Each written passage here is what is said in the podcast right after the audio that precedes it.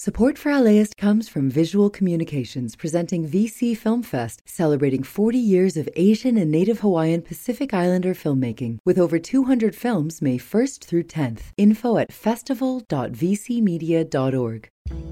I'm Austin Cross. Join me for LAist's new live event series with the James Beard Foundation. We Are Where We Eat will go behind the scenes of LA restaurants. The kickoff event is May 22nd. Tickets at laist.com slash events. From the Mohn Broadcast Center, this is Take Two. Me Martinez. San Francisco, Atlanta, Midtown Manhattan. Violence against Asians in the U.S. has been on the rise during the pandemic, but the roots of the hate goes back a long way to a time in our history when the country's railroad tracks were first being laid down in the dirt, and through an era when we jumped into a worldwide war. We'll hear all about that history of hate ahead on Take Two. Stay with us. Support comes from Visual Communications, presenting VC Film Fest, celebrating 40 years showcasing Asian and Native Hawaiian Pacific Islander filmmaking, featuring over 200 works ranging from narrative film, documentary films, photo exhibits, and new media. VC Film Fest honors our beloved elder cultural workers, linking them to present and emerging artists to empower communities and challenge perspectives. May 1st through 10th in Little Tokyo and in Long Beach. Info at festival.vcmedia.org. LAist has a new live event series with the James Beard Foundation. We Are Where We Eat will go behind the scenes of some of your favorite LA restaurants to find out how and why they do what they do. I'm Austin Cross. Join me for the first event where we'll explore how restaurants help make a neighborhood and we'll all have something delicious to eat afterwards. It's May 22nd at the Crawford. Get your tickets now at laist.com slash events.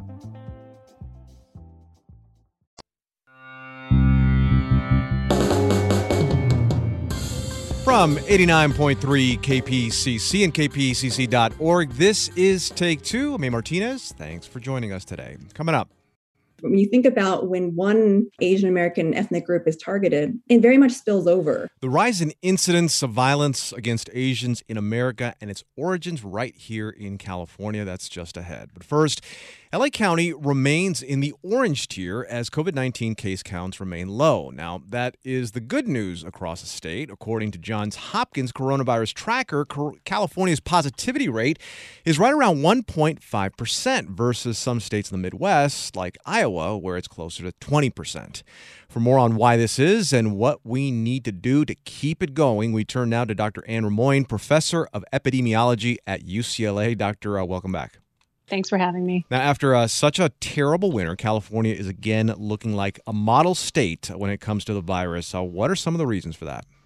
Well, you know, there there are a lot of different reasons for this that could be likely. It could be that the surge that we had during the uh, the the the winter, uh, December and January, uh, really did provide um, a, a, lot of people with with antibodies. It could be that we're doing well on vaccinations. We're getting a lot of vaccines into arms, and it could also be because we're doing well with masking and social distancing and all of those those measures that we took to really push down the spread of this virus. All of the closures, keeping people home, keeping people distant made a difference. I think that all of these things have played a role in uh, in this really impressive low rate of positivity that we have right now. Focus on right, right now. Yeah, yeah. Like, as much as we want to maybe revel in in the success that the state has had, uh, yeah. If if uh, if we start to maybe drop our guard, doctor, that might not be very successful in the future.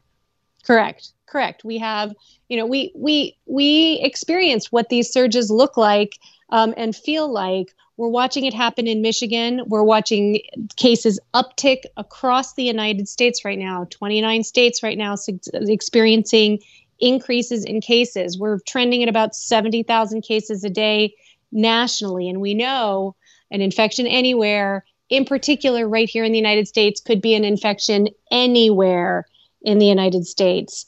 And things can, ch- the tide can change very quickly. We do know that this B117 variant that is so contagious, much more contagious than the variant that, that the, the California variant that we've had circulating here, um, can once it really gains momentum it is very hard to stop. That's what we're seeing in europe. That's what we're seeing in michigan. That's what we're seeing in a lot of different states. And so while we are doing a really good job today we do need to keep our guard up and to do everything we can to keep fighting against spread of this virus we're not completely out of the woods yet but the future is looking bright if we keep yeah. on this trajectory. And when we say don't drop our guard, I, I, don't think I think sometimes people get the sense of well, was that I mean lockdowns to go back? No, I don't think we mean that. We just mean some common sense things that uh, we should be probably doing anyway. Absolutely, I think that you know there's so many things that that that we are um, that people are are thinking and feeling right now, and most of it is is that they want to get back to life as as it was, but we aren't out of this pandemic yet, and there is still a fair amount of virus circulating nationally, and people travel all over the United States. Um, we don't live in a vacuum, and you know there there is still risk. There's no zero risk scenario, and even if you are vaccinated it's not a zero risk scenario. So it's important to remember that and to be and to really think about what the risks are of what you're doing and make decisions based on your own risk tolerance and also what the vulnerabilities are in your in your household, in your community, um, and and the area around you. You mentioned vaccinations. Yesterday, we discussed on the show the pause in the Johnson and Johnson vaccines. Do you expect it to create maybe a significant disruption in the vaccine rollout in California? Well, it's not anticipated that it's going to create a significant uh, uh, problem in the vaccine rollout because the the Johnson and Johnson vaccine is only uh, accounting for a small percentage of the number of shots being delivered. I mean, it, there there is going to be a little bit of movement, uh, reorganizing to get people uh, uh, vaccinated with another vaccine but but this is this is very very minor in the grand scheme of things. We're doing very well in terms of getting vaccines in arms.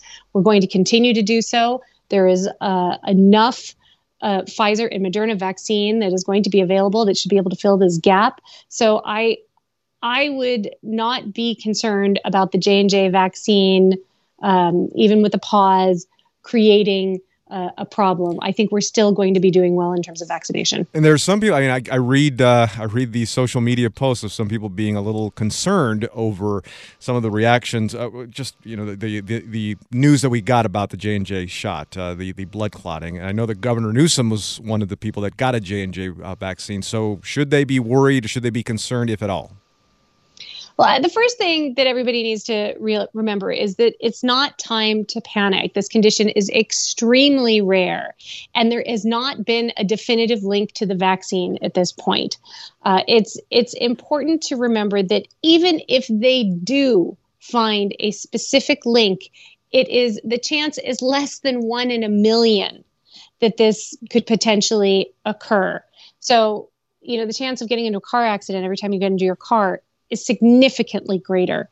And, and so, very important to remember and, and put into context that, um, you know, there, there, if, if there is a link that is causal, uh, it, it is very, very unlikely.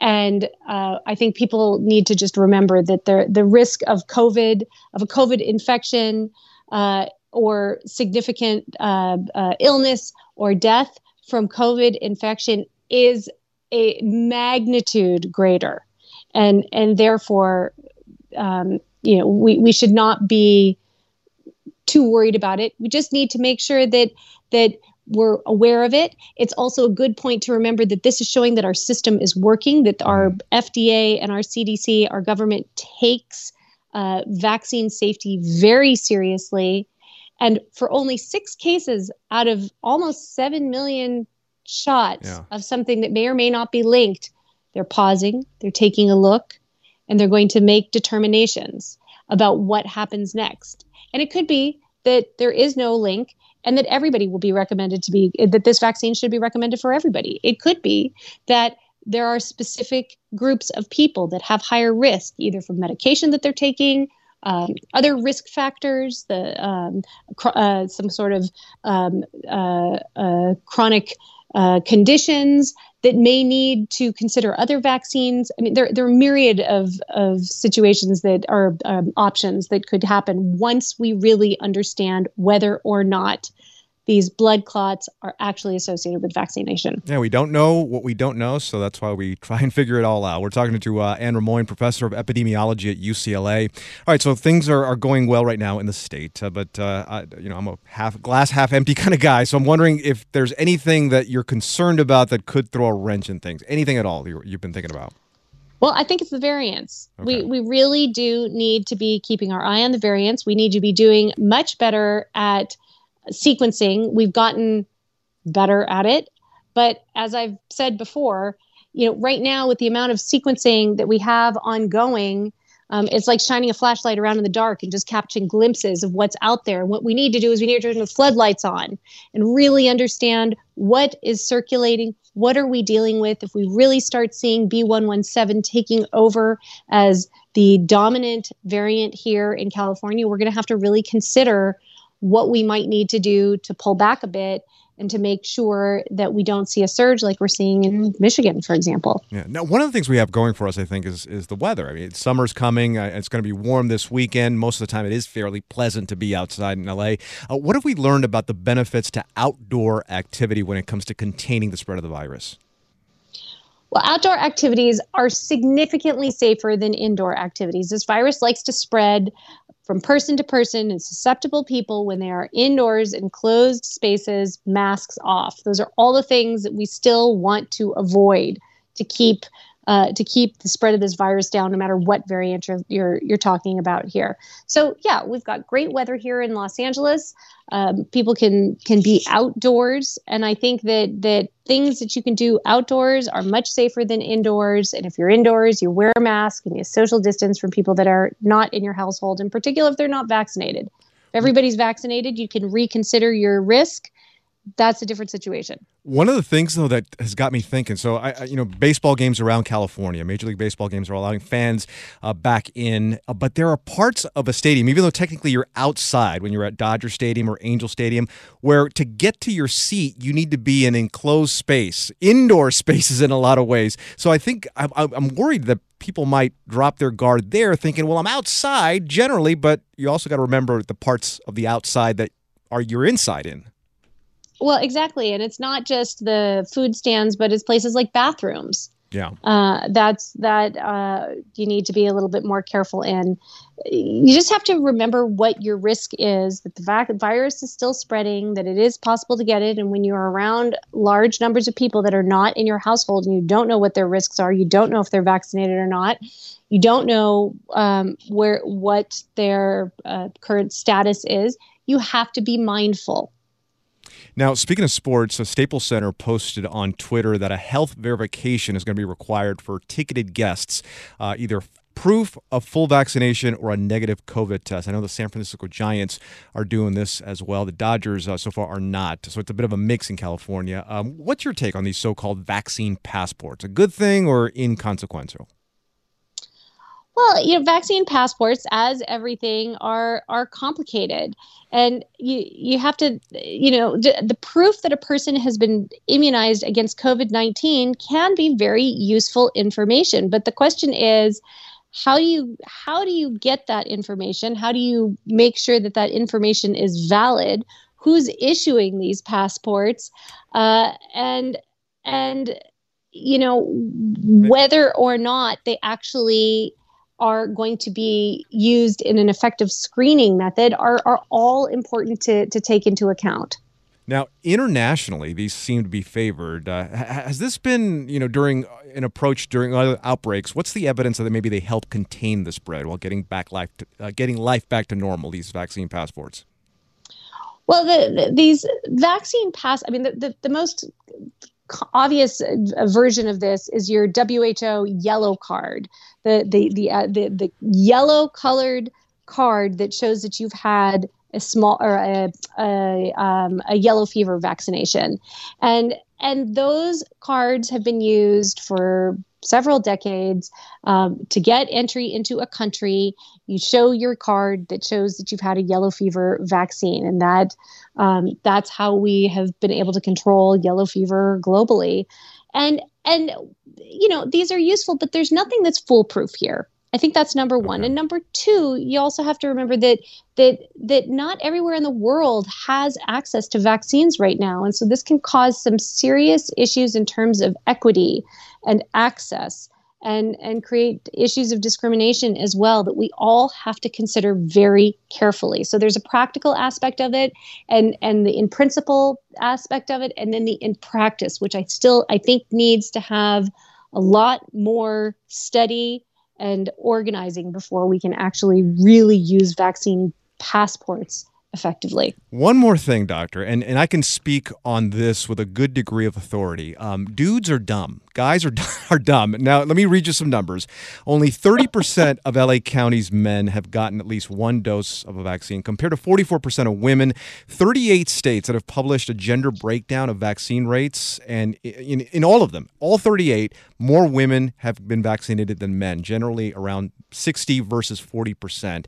Uh, for me personally, it took a lot of heated phone conversations, FaceTime conversations to get my uncles to agree to uh, get a vaccine. And, and we ran a story uh, a couple of days ago about how LA's firefighters, a lot of the men, have been hesitant to get the vaccine. And then I saw that 40% of U.S. Marines have turned down the vaccine. That's around 48,000 Marines. So Doctor, what kind of messaging has been missing, and, and what kind of messaging do you think will crack through this weird armor that some men are wearing when it comes to getting vaccinated?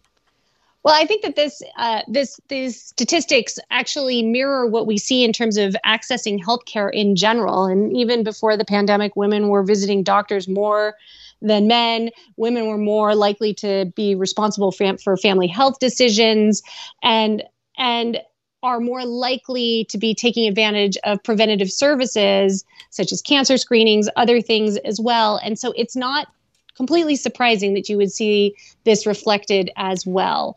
Um, men tend to be less cautious than women, more prone to risk. These are general statements, but but I, I do think that there are you know there are some studies that do that do demonstrate some of what what you're seeing, and I think that the messaging is so important. As you know, I've been um, working on a study here in Los Angeles looking yeah. at healthcare workers and first responders and vaccine hesitancy and you know we we do see differences in gender um, and and differences in ages as well so these are things that mean it just shows you that the message matters who's yeah. delivering it, how it's delivered, and we all still need to do better at that. I can already hear the and feel the torrent of tweets. Not all men are dumb. No, we're all dumb. That's Dr. Anne Rimoin, professor of epidemiology at UCLA. Doctor, I'll, I'll distance you from all this. Uh, thank you very much. More you. take two coming up in 60 seconds.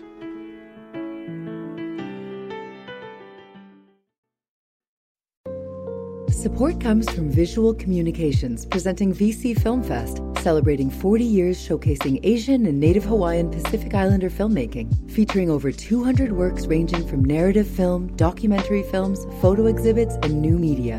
VC Film Fest honors our beloved elder cultural workers, linking them to present and emerging artists to empower communities and challenge perspectives. May 1st through 10th in Little Tokyo and in Long Beach. Info at festival.vcmedia.org. Hi, I'm Tracy Thomas, host of One for the Books, and we are back for another round. This is clearly an NPR audience. yeah, I think they're so smart. Just, what the hell? My guests this time are actor Vella Lovell and author Amanda Montell, whose new book, The Age of Magical Overthinking, is out now. Join us on May 15th at the Crawford Family Forum for book talk, trivia, and hot takes. Tickets can be found at laist.com slash events.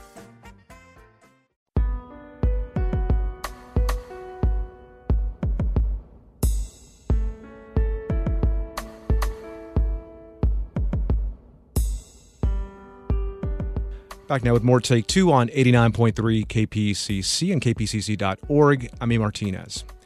In late January, an 84 year old Thai man was assaulted while walking in a San Francisco neighborhood. He died of his injuries. Then in mid March, a gunman in Atlanta shot and killed eight people in three different massage parlors, six of whom were Asian women.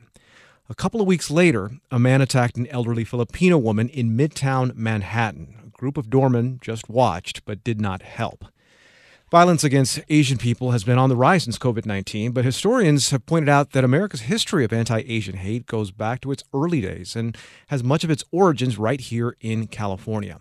For more on this, we go now to Renee Tajima Pena, an Asian American Studies professor at UCLA. She also produced the PBS documentary series Asian Americans.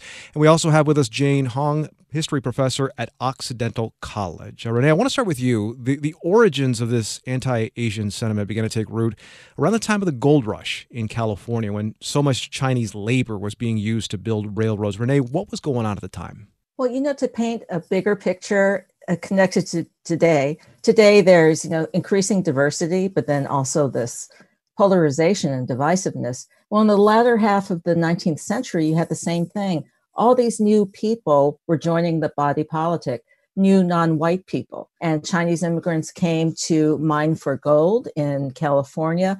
They, many then um, worked on the railroads. You know, they serve the labor force of this growing American economy. In fact, the uh, Transcontinental Railroad, which joined the Pacific to the Atlantic, the whole western leg was really built by Chinese immigrant labor, and I think like 90%. Jane, when you think about what they were doing at the time, I mean, they were helping build this country up, make it to what it is today uh, in terms of the economy. Why do you think all of those feelings of hate and discrimination were there? I mean, you have Chinese workers kind of on the, the western part of the Transcontinental Railroad. On the kind of eastern front of the railroad moving west, you have a lot of Irish workers and just a kind of multi ethnic group of workers. And so I think there are contests over wages, um, over jobs. And you also see the emergence of a number of kind of religious discourses, civilizational discourses that talk about Chinese as unable to assimilate, as heathen. There's a really popular poem called The Heathen Chinese, which talks about kind of the craftiness of, of the Chinese and their threat and how they pose a threat to kind of American Christian civilization. So I think race, religion, labor issues all become very much entangled in the anti Chinese kind of rhetoric and discourse of this moment. Renee, in your PBS series, Asian Americans, historian Connie Young Yu characterized the 1870s for Chinese immigrants in this way.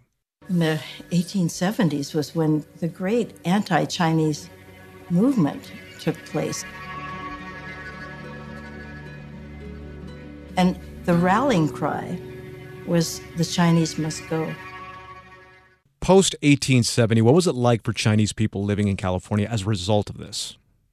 Well, it wasn't very good. There was this uh, economic downturn in the United States. You know, Chinese were there as laborers mostly, and many of the uh, railroad workers they moved on to new jobs elsewhere. So they were forming this kind of pool of labor competition with white workers, and there was just an amazing amount of hostility, anger, and violence directed towards the Chinese. I mean, even in, I think it was July of 1877, um, there was this Sandlot rally in San Francisco, and 8,000 people, they think, might have been there. And that turned into three days of rioting uh, of these white mobs who attacked Chinese and attacked Chinatown. Jane, a couple of laws resulted from this anti Chinese sentiment in the late 1800s. What was behind the Page Act in 1875? it doesn't explicitly target Chinese women by name, um, but there's a clause in the law that effectively makes it really difficult uh, for Chinese women to enter the United States. And that clause talks about barring people who are being brought for, quote, lewd and immoral purposes. Um, and I think the target here was Chinese women who were generally, the assumption was they were being brought to the United States to, to do sex work. And so if they were admitted, given entry that they would um, they would contribute to the moral decay of American society. And so under that law, you know, Chinese women have a really difficult time entering it.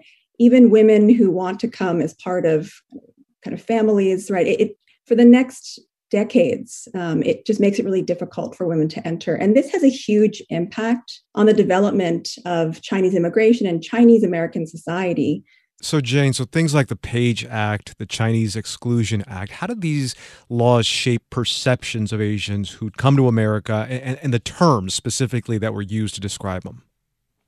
I mean, the 1882 Chinese Exclusion Act, you know, it is very famously one of the only and the first immigration act in American history that specifically targets and excludes an ethnic or racial group by name. In fact, I don't think there is another um, that follows. I think many Americans don't realize is that the Chinese Exclusion Act was just the beginning. The Page Law and Chinese Exclusion Act were just the beginning. And that over the next few decades, Congress expands exclusion to include, or basically to exclude all Asians. So by 1924, you have nobody from Asia basically is able to enter the United States for long term immigration. The one exception are Filipinos uh, because they are part of a US colony. Um, so I think some of the terms that are created in the law are terms like Asiatic. Uh, the 1917 Immigration Act creates the Asiatic barred zone. And Asiatic encompasses a lot of the groups that we think about as Asian American today. So East Asian, Southeast Asian, South Asian. Um, the other phrase that I would probably highlight is aliens ineligible to, to citizenship, uh, because the other really big piece of the story is the naturalization or citizenship piece. And so, for most of American history, um, Asians are not able to naturalize as US citizens because, under law, only free white persons, and then after the Civil War, persons of African descent are able to naturalize as citizens. And so, until 1952, Asian Americans are considered aliens ineligible to citizenship. And finally, the only exception to this is if you were born in the United States. If I can add to that, you know, my grandfather first came to the US, to Hawaii in 1902 to um, cut cane on a sugar cane plantation. He was here for 50 years before he could be naturalized as a citizen. So he kind of, you know, lived through this whole history. He he went from Hawaii to San Francisco in 1906, April of 1906. As soon as he got off the boat, you know, this white mob came after him and yelled, like, go home to China. I guess they thought he was from China. He was from Japan by way of Hawaii. Um, you know, they threw rocks at him. He, as luck would have it, it was the day before the San Francisco earthquake. So, you know, the day before, because of that mob, he just fled to Los Angeles and he missed the earthquake. But he he was here, you know, paying taxes, raising a family, and for half a century he could not become a citizen because of those those laws. That's why to this day, when people say the term illegal alien, I mean, it really sticks in our craw. Now, there's also this uh, pattern of scapegoating Asian communities during times of national crisis. Now, this is how historian Brian Niiya described the scapegoating that led to Japanese incarceration during World War II from PBS's Asian Americans. You had newspaper columnists, opportunistic politicians, such as the uh, Attorney General of California, Earl Warren, who were really agitating for further action against Japanese Americans. They wanted to remove every man, woman, and child from the West Coast. Jane, how did this play out for other uh, Asian communities in California?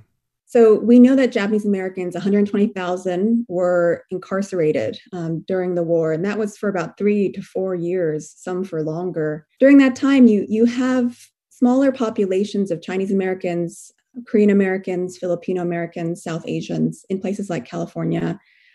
I mean, you know, many of them faced violence. Um, so I, have read of many stories um, of Korean immigrants living in Southern California, Central Valley, for example, who were beaten up, um, who were targeted, their cars, right, were um, smashed.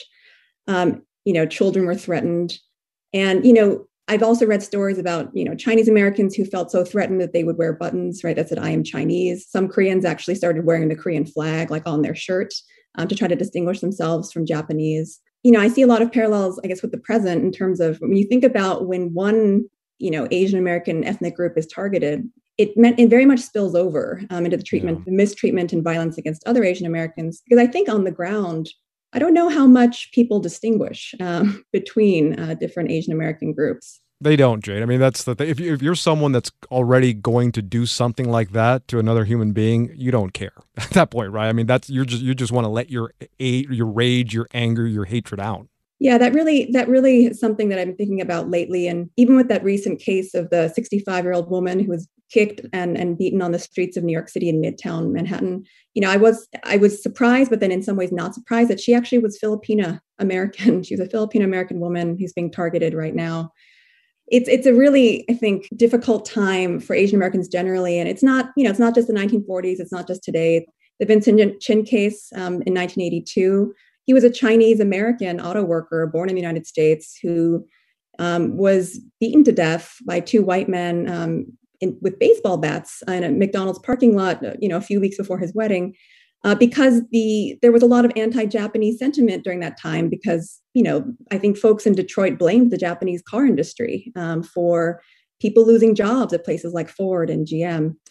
And so, again, right, I think this is one of the reasons why many folks, many Asian Americans believe there is value in solidarity, right? That, you know, we might be Korean American, Chinese American, Japanese American, South Asian American, but when it comes down to it, you know, on the streets, you're Asian American and we're all targets.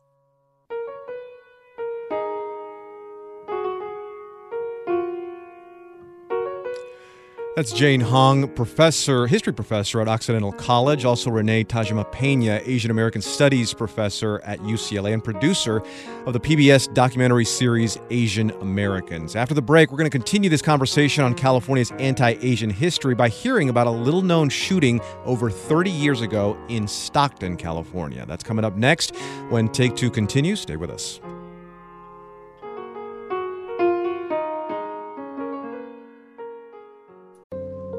Support comes from Visual Communications, presenting VC Film Fest, celebrating 40 years showcasing Asian and Native Hawaiian Pacific Islander filmmaking, featuring over 200 works ranging from narrative film, documentary films, photo exhibits, and new media. VC Film Fest honors our beloved elder cultural workers, linking them to present and emerging artists to empower communities and challenge perspectives. May 1st through 10th in Little Tokyo and in Long Beach. Info at festival.vcmedia.org.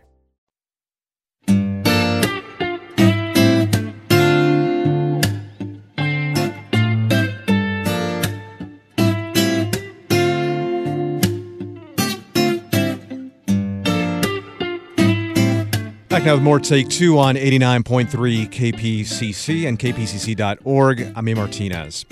We're going to continue our discussion on California's history of anti Asian racism going back to its earliest days. Now we're going to delve into the parallels the past has with the anti Asian violence occurring today. We're talking to Jane Hong, professor of history at Occidental College, and also Renee Tajima Pena, UCLA professor and producer of the PBS documentary series Asian Americans. Now, Renee starts starts us off by telling us about a shooting that many Americans have not heard of in Stockton, California. That was back in 1989.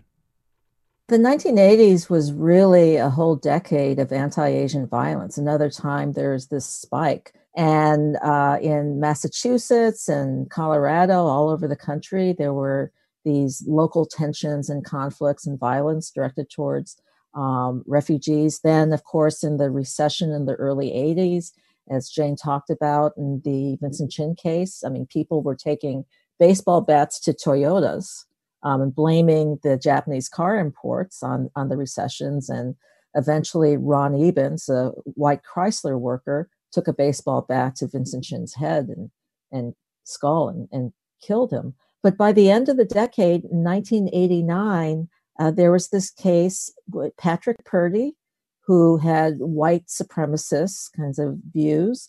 He came from Oregon and he went to Stockton, California. He went to the Cleveland School in a neighborhood in Stockton where a lot of Southeast Asian um, families lived went to the schoolyard and shot up the schoolyard and killed, I think, five um, little kids, Southeast Asian kids. And it was it was really this was before Columbine.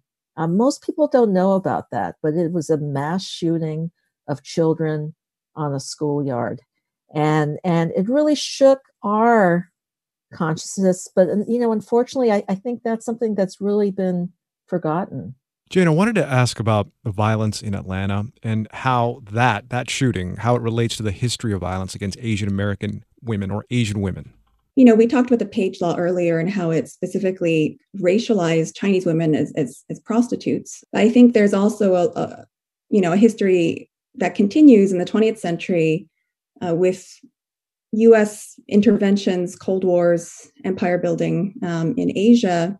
Um, I'm a diplomatic historian by training. And one of the things historians who study US Asia foreign policy and military interventions often talk about is just kind of how US military officials talked about Chinese communist lives or North Korean communist lives, Vietnamese lives as somewhat more expendable. And there are any number of documents and quotes and memos that attest to that that idea that Asians really don't they don't value their own lives that much, um, and so you know by by extension, Americans don't have to value Asian lives that much, and so that's one piece of the story. And the second that's related is just the hypersexualization of Asian women. And that that story again, it is tied to the Page Law, but during the Cold War in particular, you see the emergence of camp towns, red light districts, and all these Asian women being um, brought into sex work um, to service kind of USGIs and other uh, Western troops who are setting up camp at military bases that are now stationed throughout um, Asia. I'm thinking here about places like South Korea, Okinawa, the Philippines, but I mean, there are many other places as well. You see these themes kind of come together in Atlanta because first the idea, right, the, the, questions about the six Asian American women who were killed, who were they, what was their relationship to sex work, um, the ways in which the shooter was talked about, um, and the ways in which, you know, initially many people tried to downplay the racial dimensions as if they didn't matter, and kind of in many ways disregarding the humanity of, of the women he actually killed. And Renee, hearing Jane right there, I mean, you could really hear that through line starting from 1840 all the way through Atlanta last month. Yeah, I mean, one way of looking at Asian American history is there are these fault lines that erupt, particularly during times of national crises. You know, now we're in another time of national crises with the pandemic and this whole reckoning about systemic racism. I, I would add about the Atlanta shootings, you know, which happened March 16th a year to the day after Donald Trump's first Chinese virus tweet, a year to the day. And so when the news broke of these killings of six Asian women targeting three Asian businesses, after this year of, you know, fear and grief, it was really this culmination. I think people wept, really wept in our community when they heard that. But then the next morning, the tears really turned to rage when the Cherokee County sheriff spokesman had his press briefing and said, "Oh, we think it's sex addiction." The the killer said it has nothing to do with race, and Asian Americans knew our history, knew our truth, knew about the Page Act in 1875, the Page Act where not only were Asian women seen as being hypersexual, uh, you know, prostitutes, but also bearers of disease. At that time, the American Medical Association issued a statement that there are these diseases the Chinese bring, they're immune, but these women will infect white men who will die from the diseases. So, this whole, you know, these tropes and these perceptions of Asian people, um, it, it's so important to look at that history in, in the same way that the 1619 Project of the New York Times looked at the origins of slavery um, to talk about how that trajectory uh, still shapes the lives of African Americans. If you look at our origin story, you can see where systemic racism and you can see where these perceptions uh, were really solidified. You know, at the Atlanta shootings, you know, there was just this kind of perfect storm of all these ideas of us being the other carriers of disease, you know, the expendables. One more question for both of you. What what are the lessons that we can learn from our past to help actually improve things today so that we're not repeating this same pattern of hate? Jane, you first. I mean, for Asian Americans, and I think for people of color in this country, there's value in coming together because I think the things that oppress us, kind of the systemic racism, the white supremacy, right? This is a common threat. And so I think one of the things I have seen that that has been very encouraging is, is I think there's been solidarity across racial lines, and particularly from the Black community. I've seen a lot of um, solidarity. And so I've been very heartened by that as a historian, of course, I have to say, right, the value of knowing our own history, because I think part of understanding where and this goes for all Americans, right? Um, even if you're not a person of color, however you want to define yourself, you know, understanding where we fit into the longer history of, you know, the history of this country, I think is really important to understand like how our, our ideas about race and gender, right, how these things have been shaped over time and even how we understand politics, right? I don't think we can really understand what's happening in our world without at least having a basic grasp of kind of how we've gotten here. Renee, what about you? What uh, what lessons can be learned from our past on this? Well, I think one thing we haven't really talked about is through this whole time is the resilience and resistance of Asian Americans. So we started talking about the Chinese railroad workers in the, the mid 1800s. Well, in 1867, the single biggest labor strike in all of the United States was mounted by Chinese immigrant railroad workers. So you see throughout the history, as soon as immigrant groups would come, like Korean immigrants in the 1902 or early 1900s, they started forming these community organizations, mutual aid organizations. Um, Asian Americans have fought, you know, at the ballot box, in the courts when they didn't have political power, on the streets, in the fields, on campuses, you know, in the culture. You know, that's what you're seeing now. I mean, that's what you saw that day after the Atlanta shootings. Asian Americans standing up and say, no, this is our history. This is what we know. This is our truth and then really working really working to change the narrative um, to you know talk to people in the newsrooms to talk to people and, you know bring it to the public conversation um, to rally to rally in solidarity and to stri- try to you know change laws so that history of pushing back standing up and fighting is i think that's the most important lesson and you know just using our voice that's Renee Tajima Pena, Asian American Studies professor at UCLA and producer of the PBS documentary series Asian Americans. Also with us, Jane Hong, history professor at Occidental College. Renee, Jane, thank you very much. Thank you. Thank you.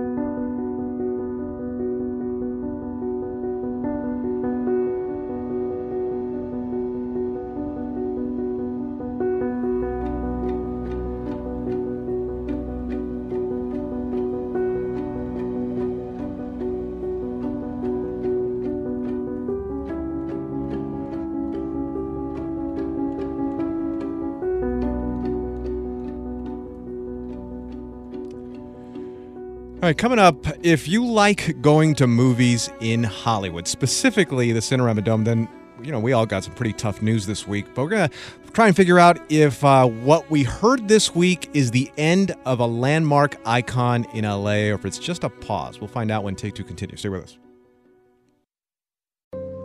Support comes from Visual Communications, presenting VC Film Fest, celebrating 40 years showcasing Asian and Native Hawaiian Pacific Islander filmmaking, featuring over 200 works ranging from narrative film, documentary films, photo exhibits, and new media.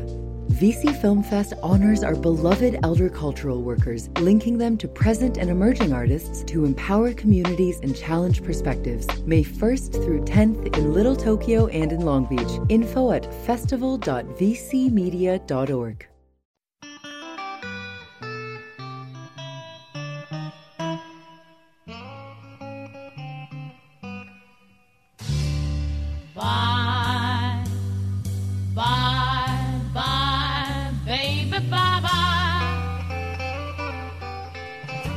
Back now with more Take Two on 89.3 KPCC and wherever you get your podcasts. I'm A. Martinez.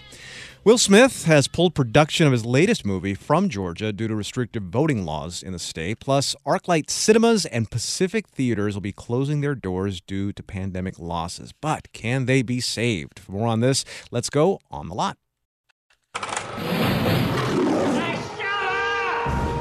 Stick your head out and yell. You want a chocolate?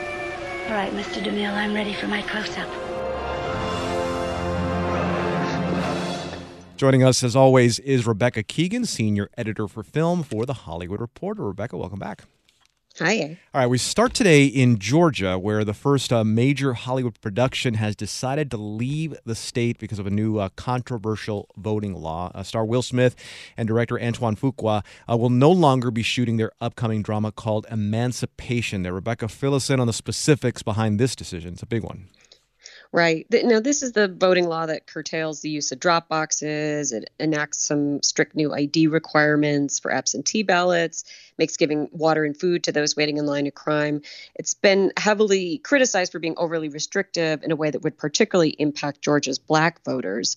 Uh, what Will Smith and Antoine Fuqua were, were planning to make was a true life uh, period slave drama about a man who emancipated himself from a southern plantation and joined the Union Army.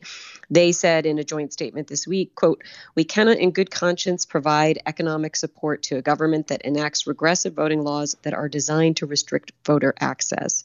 The new Georgia voting laws are reminiscent of voting impediments that were passed at the end of Reconstruction to prevent many Americans from voting. Regrettably, we feel compelled to move our film production work from Georgia to another state." And that's, you know, I'm, I'm sure that they, they had to think hard on this decision, right? Because knowing that you're pulling a production out of Georgia means that at least a few black Americans are not going to have a work in Georgia, at least on that production, because it's, you know, it's, it's being shot there and everything. And, and major corporations and executives uh, also released a signed statement opposing uh, voting restrictions, including uh, companies such as Amazon, Netflix, Google, Viacom, CBS, many more.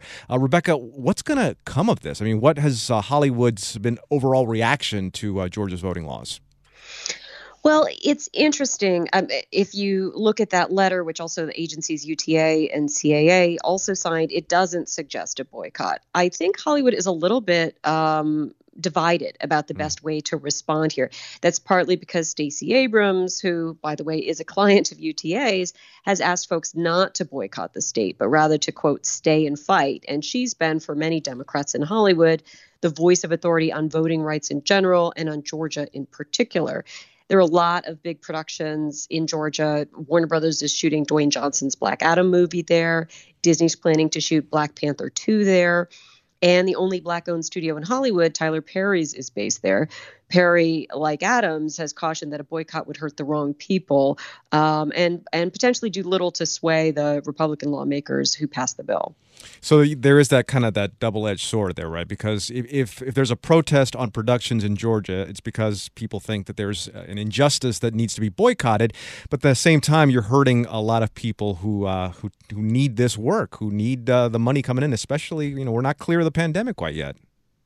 Right. And if you look at the demographics of who's working on these productions, they are likely not the people who backed these new uh, measures. And, you know, one thing that Stacey Abrams has said is that this would be uh, devastating to the economy of Georgia and to people that presumably you most want to help. We're talking to Rebecca Keegan of The Hollywood Reporter. All right, Rebecca, moving on to some sad news for moviegoers uh, in Los Angeles. ArcLight Cinemas and Pacific Theaters announced they're going to be closing their doors for good, and that includes the Cinerama Dome in Hollywood. Uh, what have the theaters said about their decision to uh, stop operations? Not a lot. I mean, they they issued a statement that said, uh, quote, this was not the outcome anyone wanted, but despite a huge effort that exhausted all potential options, the company does not have a viable way forward. Now, we've been saying since last March that some movie theater companies are not going to make it through this pandemic there's some people holding out hope that this announcement was premature and maybe they'll find a way to reopen, but uh, it's not looking good right now. Rebecca, I got a long history with the ArcLight in Hollywood, specifically the Cinerama Dome. So in 1980, I was getting to know my stepdad, and he asked me, he wanted to uh, have an evening out, uh, just me and him, just just us guys going out. And he said, Well, what do you want to do? And I said, Well, either a Dodger game or take me to the Cinerama Dome. He hates crowds, so he chose the smaller crowd of the 2 mm-hmm. So we w- went to see Raise the Titanic. That was that's an old movie. Uh, Alec Guinness, uh, Jason Robards was in it about raising the Titanic from the Atlantic's floor, uh, from the from the bottom of the. And yeah, it was not a great movie, but aside but from the point significant moment yeah, big moment for me and him. And also 1995 that was the first uh, movie date that i went on with uh, my well she, we've been together now this saturday 26 years. We saw desperado oh. antonio banderas oh, cool. and salma hayek at the cinerama dome. I mean that that and i'm i'm not alone. I'm sure there are thousands of thousands of people that have similar uh, you know connection to the dome for sure. I mean, certainly, you know, since this news broke, a, lot of filmmakers like Rian Johnson, Edgar Wright, Jon Chu have all spoken up about their experiences at the ArcLight. Um, and, it, you know, the theater was known by both filmmakers and film goers for quality. They use real human projectionists, not computers. Uh, they have these you know, very friendly, knowledgeable staffers whose name tags have the names of their favorite films on them. Um, and, and the Cinerama Dome itself is a historic landmark. It's significant architecturally. It's it's just a, you know an iconic LA location, particularly meaningful to film world folks. How do you feel about this, Rebecca? If, if it's indeed closed for good? All you need to know about me is that part of the reason I chose my current apartment was that I could walk to the ArcLight. and by the way, I moved in March 14th, 2020, Oh, and man. therefore have never been able to go since I moved here. I love that theater. I will. I really hoping that it gets um, some uh, knight in shining armor swoops in and saves it. that smoothie place that's right there in the complex. Mhm. Oh, those those are my those are the only smoothies I can I can drink. That that's There's it. a lot of fun to be had there. Yeah. Yes. One yeah. other, if you'll indulge me, Rebecca, one other story. So there was a. This is when I was traveling with the Dodgers. Uh, there was an early Dodger game, a one o'clock Dodger game at Dodger Stadium on a Saturday, right? So uh, that a very rare night during the baseball season that I had free. So my wife and I run down after I come home from Dodger Stadium to to go catch a movie, uh, at, you know, at, at the ArcLight, at the Dome there. And this very, very big, big Hollywood director had been at the Dodger game, recognized me, and said, "Hey, you're the Dodger Stadium guy, aren't you?" I, I almost I almost fainted. I almost Wait, fainted. you're gonna- are you going to tell us this and not tell us who that was? I cannot because I you know Oh, oh man. I know you can you can imagine he has uh, very L.A. connected ties. How Was it Tarantino? Maybe. well, he is there a lot. Yes, he is. He is there Yeah. quite a bit. Um, All right. What? Real quick, one more thing. Uh, Paramount has decided to delay the Top Gun sequel release date this time from summer to uh, November. So, what's the reasoning behind the move? Well, interestingly, you know, Tom Cruise usually does these big global press tours for these movies, and it's looking like with the the pace of the vaccine rollout in parts of the world, particularly Europe, it's going to be hard to do that type of a campaign this summer.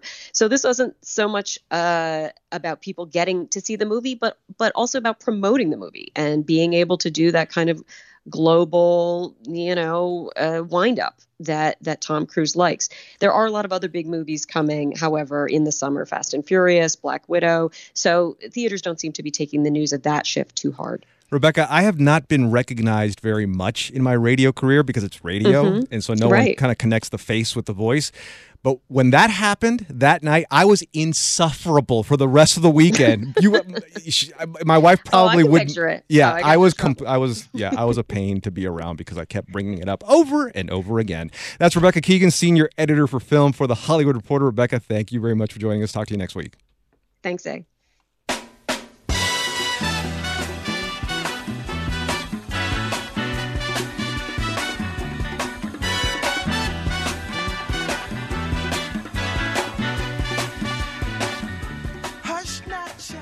I'd come home from Dodger games.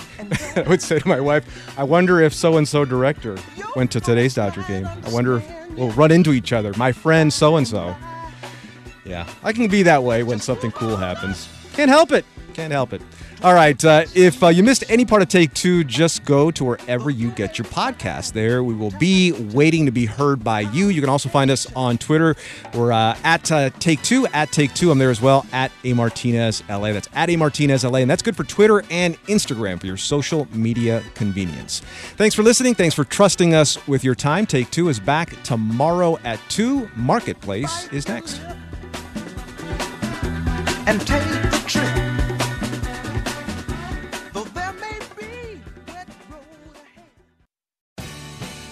the LAist Spring Super Sweeps is happening now. You can win amazing prizes while supporting your source for local fact based journalism. One lucky grand prize winner will get to choose a brand new Lexus or $25,000 in cash. Other prizes include an electric bike from Juice Bikes and $1,000 gas gift cards. Your donation of $60 gets you one entry to win, and the more you give, the more entries you get. Donate now at laist.com slash sweeps.